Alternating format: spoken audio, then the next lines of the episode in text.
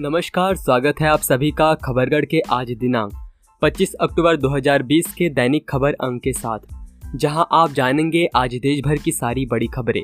मेरा नाम है गौरव राय। अब जान लेते हैं आज दिन की बड़ी सुर्खियाँ जो आज खबरगढ़ की सुर्खियों में सबसे आगे है। भारत ने कोरोना के खिलाफ जंग में एक और उपलब्धि हासिल कर ली है। देश में प्रतिदिन मिल रहे नए मरीजों की तुलना में अधिक लोगों के ठीक होने से रिकवरी दर 90 परसेंट हो गई है। देश में अब लगभग छह लाख अड़सठ हज़ार एक सौ चौवन एक्टिव केस है, जो कुल संक्रमितों की संख्या का आठ दशमलव पचास प्रतिशत है, जबकि सत्तर लाख सत्तर हज़ार से अधिक लोग कोरोना को हरा चुके हैं। भारत के वायु प्रदूषण पर अमेरिकी राष्ट्रपति डोनाल्ड ट्रंप की टिप्पणी की आलोचना करते हुए डेमोक्रेटिक पार्टी के राष्ट्रपति पद के उम्मीदवार जो बिडेन ने कहा कि वहाँ और उनकी पार्टी की उपराष्ट्रपति पद की उम्मीदवार कमला हैरिस अमेरिका के साथ भारत की साझेदारी का बेहद सम्मान करते हैं।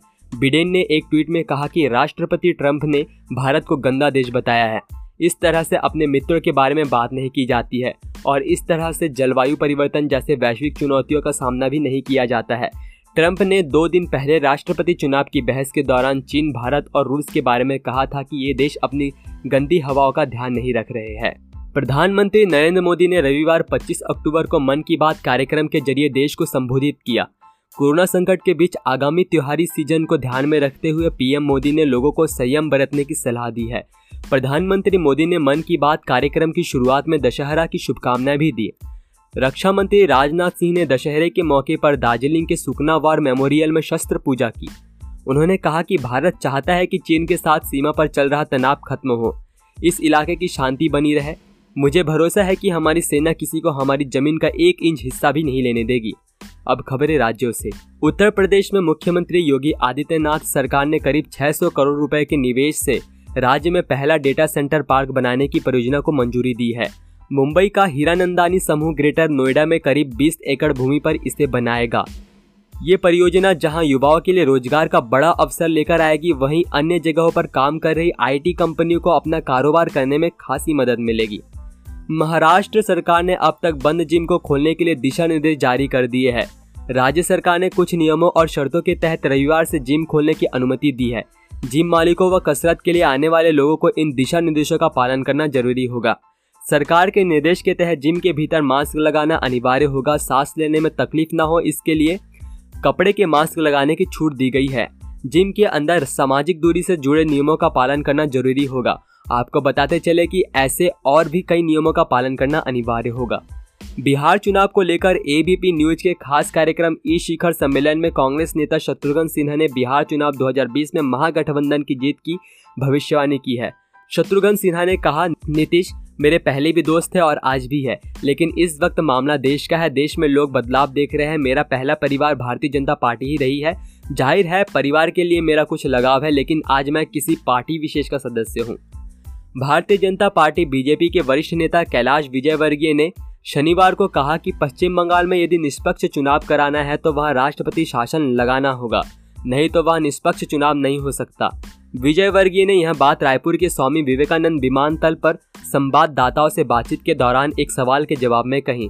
साथ ही विजय वर्गीय ने आरोप लगाया पश्चिम बंगाल में लोकतंत्र नहीं है, वहाँ हिंसा और भ्रष्टाचार की राजनीति है। आंध्र प्रदेश के भगवान बालाजी मंदिर में एक हादसे में पाँच कर्मचारी घायल हो गए हैं। दरअसल कर्मचारियों के ऊपर गर्म पानी गिरने से जल गए शनिवार को हुए इस हादसे के बाद सभी लोगों को इलाज के लिए अस्पताल में भर्ती कराया गया है। घटना दोपहर डेढ़ बजे हुई, जब कर्मचारी रसोई में घुसे, इस दौरान इमली बॉयलर का ढक्कन खुल गया और गर्म पानी उनके ऊपर गिर गया, जिसके बाद उन्हें अश्विनी अस्पताल ले जाया गया। पाँच मजदूरों में से दो जल गए, जबकि अन्य को मामूली चोटें आई हैं। मध्य प्रदेश उपचुनाव के बीच कांग्रेस को एक और झटका लगा है। दमोह से पार्टी विधायक राहुल लोधी ने इस्तीफा देकर भाजपा का दामन थाम लिया। मुख्यमंत्री शिवराज सिंह चौहान की उपस्थिति में लोधी ने पार्टी की सदस्यता ली। भाजपा में शामिल होने के बाद उन्होंने कहा कि मैं चाहता हूँ कि मध्य प्रदेश उपचुनाव में भाजपा सभी सीटों पर जीते। पोलियो के कारण जन्म से दिव्यांग हुए और विशेष रूप से दिव्यांग बच्चों के लिए देश में चैरिटेबल अस्पताल चलाने वाले धर्मार्थ संस्था नारायण सेवा संस्थान ने भारत के सात राज्यों में आर्टिफिशियल लिम्ब मेज़रमेंट और डिस्ट्रीब्यूशन कैंप शुरू करने की घोषणा की है। राजस्थान के उदयपुर स्थित संस्थान ने कहा है कि कोविड 19 के दौरान सात राज्यों में वरिष्ठ प्रोस्थेटिक्स और ऑर्थेटिक्स विशेषज्ञ टीम द्वारा आर्टिफिशियल लिम्ब मेज़रमेंट और डिस्ट्रीब्यूशन कैंप का आयोजन किया जाएगा। कर्नाटक के कलबुर्गी में शनिवार को कोहरे और बाढ़ से फ़सल बुरी तरह प्रभावित हुई है। शनिवार को कृषि विज्ञान केंद्र के वरिष्ठ वैज्ञानिक राजू तगली ने कहा, टैगाली ने किसानों को सुझाव दिया कि वे अपनी फ़सल पर रसायनों का छिड़काव करें ताकि उन्हें नुकसान से बचाया जा सके। टैगाली ने आगे कहा कि अत्यधिक कोहरे से बीमारियों की संभावना बढ़ जाती है, जो पत्तियों और फूलों के झड़ने का कारण बनती है। हम किसानों को स्प्रे करने के लिए सुझाव दे रहे हैं। गुजरात के कच्छ ज़िले में रविवार सुबह तीन दशमलव छह तीव्रता का भूकंप का झटका आया। अधिकारियों ने बताया कि जान माल के नुकसान की कोई खबर नहीं है। गांधीनगर स्थित भूकंप अनुसंधान संस्थान के एक अधिकारी ने बताया कि इसका केंद्र कच्छ ज़िले के अंजार शहर से पश्चिम दक्षिण पश्चिम में 12 किलोमीटर की दूरी पर था और इसे सुबह आठ बजकर अठारह मिनट महसूस किया गया। ओडिशा में बीजेपी के एक उम्मीदवार के प्रचार में पहुँचे पार्टी के वरिष्ठ नेता और राज्य सरकार के मंत्री रणेंद्र प्रस्ताव सेवान के बयान से सियासी गलियारों में विवाद को जन्म दे दिया है। उन्होंने चुनावी सभा के दौरान स्थानीय भाजपा विधायक मदन मोहन दत्ता के निधन पर दुख जताने के बजाय अवसर बता दिया। स्वयं ने कहा, बालासोर का विकास अपेक्षित स्तर तक नहीं पहुँच सका क्योंकि यहाँ के लोगों ने विजत के खिलाफ मतदान किया था। अब भगवान के ज़रिए उन्हें यह अवसर प्राप्त हुआ है और उन लोगों को इसका उपयोग करना चाहिए। भाजपा ने इस असंवेदनशील बयान की निंदा की है। तेलंगाना में एक शराबी बेटे ने नशे की लत के चलते अपनी माँ को मौत के घाट उतार दिया। पुलिस ने मामले की जानकारी शनिवार को दी थी। शराब की लत का शिकार एक युवक ने पहले अपनी माँ से शराब के लिए पैसे मांगे और ऐसा न करने पर उसने माँ का सिर धड़ से कथित तौर पर अलग कर दिया। इतना ही नहीं, युवक कटा सिर लेकर भाग गया। मृतिका पी. चंद्रमा की उम्र पैंसठ वर्ष बताई जा रही है। पुलिस के मुताबिक यह मामला तेलंगाना के नागर ज़िले के एक गाँव में शनिवार तड़के हुई। उन्होंने कहा कि आरोपी के बड़े भाई की शिकायत पर इस सिलसिले में एक मामला दर्ज किया गया है। केरल सरकार सीबीआई को दी गई सामान्य सहमति वापस लेने पर विचार कर रही है। केरल में इस वक्त एलडीएफ, सीपीआई और सीपीआई की गठबंधन सरकार सत्ता में है। गठबंधन में शामिल दल चाहते हैं कि सीबीआई पर उसी तरह नियंत्रण की ज़रूरत है जैसा कुछ अन्य राज्यों में किया गया है। इस मामले में विपक्ष के नेता रमेश चन्नीथला वे कहा कि राज्य में सीबीआई पर अंकुश लगाने का कदम आत्मघाती है और इसके ज़रिए सरकार लाइफ मिशन योजना के भ्रष्टाचार को ढकने की कोशिश कर रही है। झारखंड में झामुमो के कार्यकारी अध्यक्ष सह मुख्यमंत्री हेमंत सोरेन ने शनिवार को कहा कि उनकी सरकार एस टी और ओबीसी के आरक्षण में बदलाव कर उसे बढ़ाने की दिशा में काम कर रही है।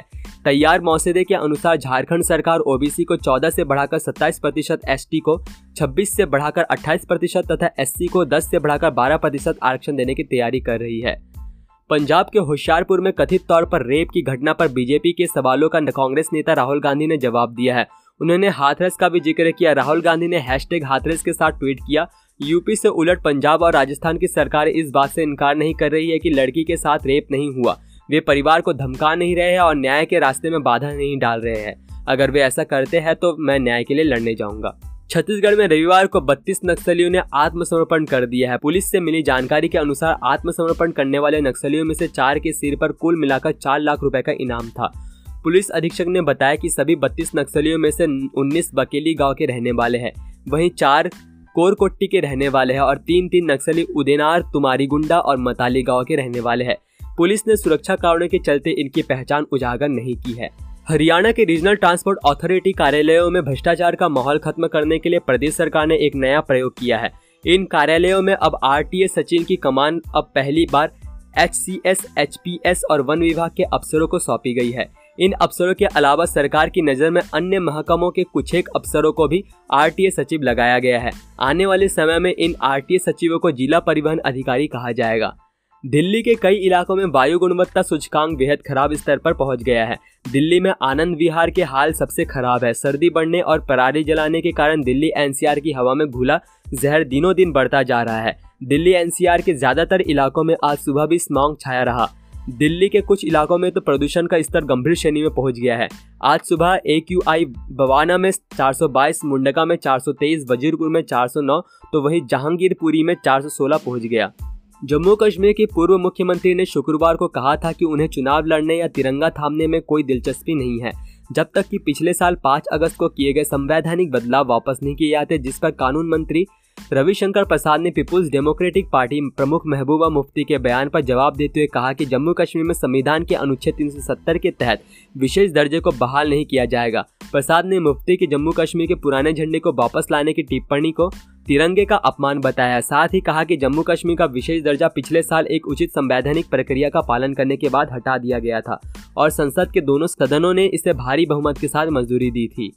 उत्तराखंड प्रदेश में स्थित चार धाम बद्रीनाथ, केदारनाथ, गंगोत्री और यमुनोत्री धाम के कपाट बंद होने की तिथि की घोषणा कर दी गई है। उत्तराखंड में हर वर्ष चार धाम कपाट बंद होने की तिथि और खोलने की स्थिति निर्धारित की जाती है। कपाट खुलने का समय मार्च, अप्रैल में आता है और कपाट बंद होने का समय अक्टूबर, नवंबर में आता है। इसी क्रम में रविवार को बोर्ड की मीटिंग में चार धाम कपाट बंद होने की तिथि निर्धारित कर दी गई है। बद्रीनाथ धाम के कपाट 19 नवंबर साढ़े तीन बजकर पैंतीस मिनट पर शीतकाल हेतु बंद किए जाएँगे। केदारनाथ धाम के कपाट भैया दूज सोलह नवंबर को प्रातः साढ़े आठ बजे बंद होंगे। यमुनोत्री धाम के कपाट भैया दूज के अवसर पर 16 नवंबर को प्रभाव में बंद होंगे। गंगोत्री धाम के कपाट अन्नकूट के अवसर पर 15 नवंबर प्रभाव में शीतकाल हेतु बंद होंगे।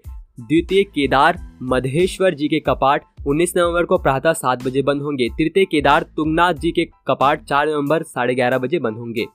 खबरगढ़ के तरफ़ से विशेष सूचना, अधिकतर राज्यों में लॉकडाउन लगभग खुल चुका है, पर कोरोना अभी भी हमारे आसपास ही है। इससे बचने के लिए सरकारी दिशा निर्देशों का पालन करें। अगर आपको सर्दी जुकाम, गले में दर्द की परेशानी हो तो नेशनल हेल्पलाइन नंबर नौ एक एक एक दो तीन नौ सात आठ शून्य चार छः या टोल फ्री नंबर एक शून्य सात पाँच पर डॉक्टर से निःशुल्क परामर्श ले। व अपनी आँख, नाक और मुँह को छूने से पहले अपने हाथों को धो ले। सावधान रहे, सुरक्षित रहे। बदल कर अपना व्यवहार करे कोरोना पर वार। आप सभी के लिए ये सारी जानकारी मैंने और खबरगढ़ की टीम ने जुटाई है। अभी के लिए इतना ही। देश दुनिया की बड़ी खबरों के लिए हमारे साथ बने रहे। जय हिंद, जय भारत।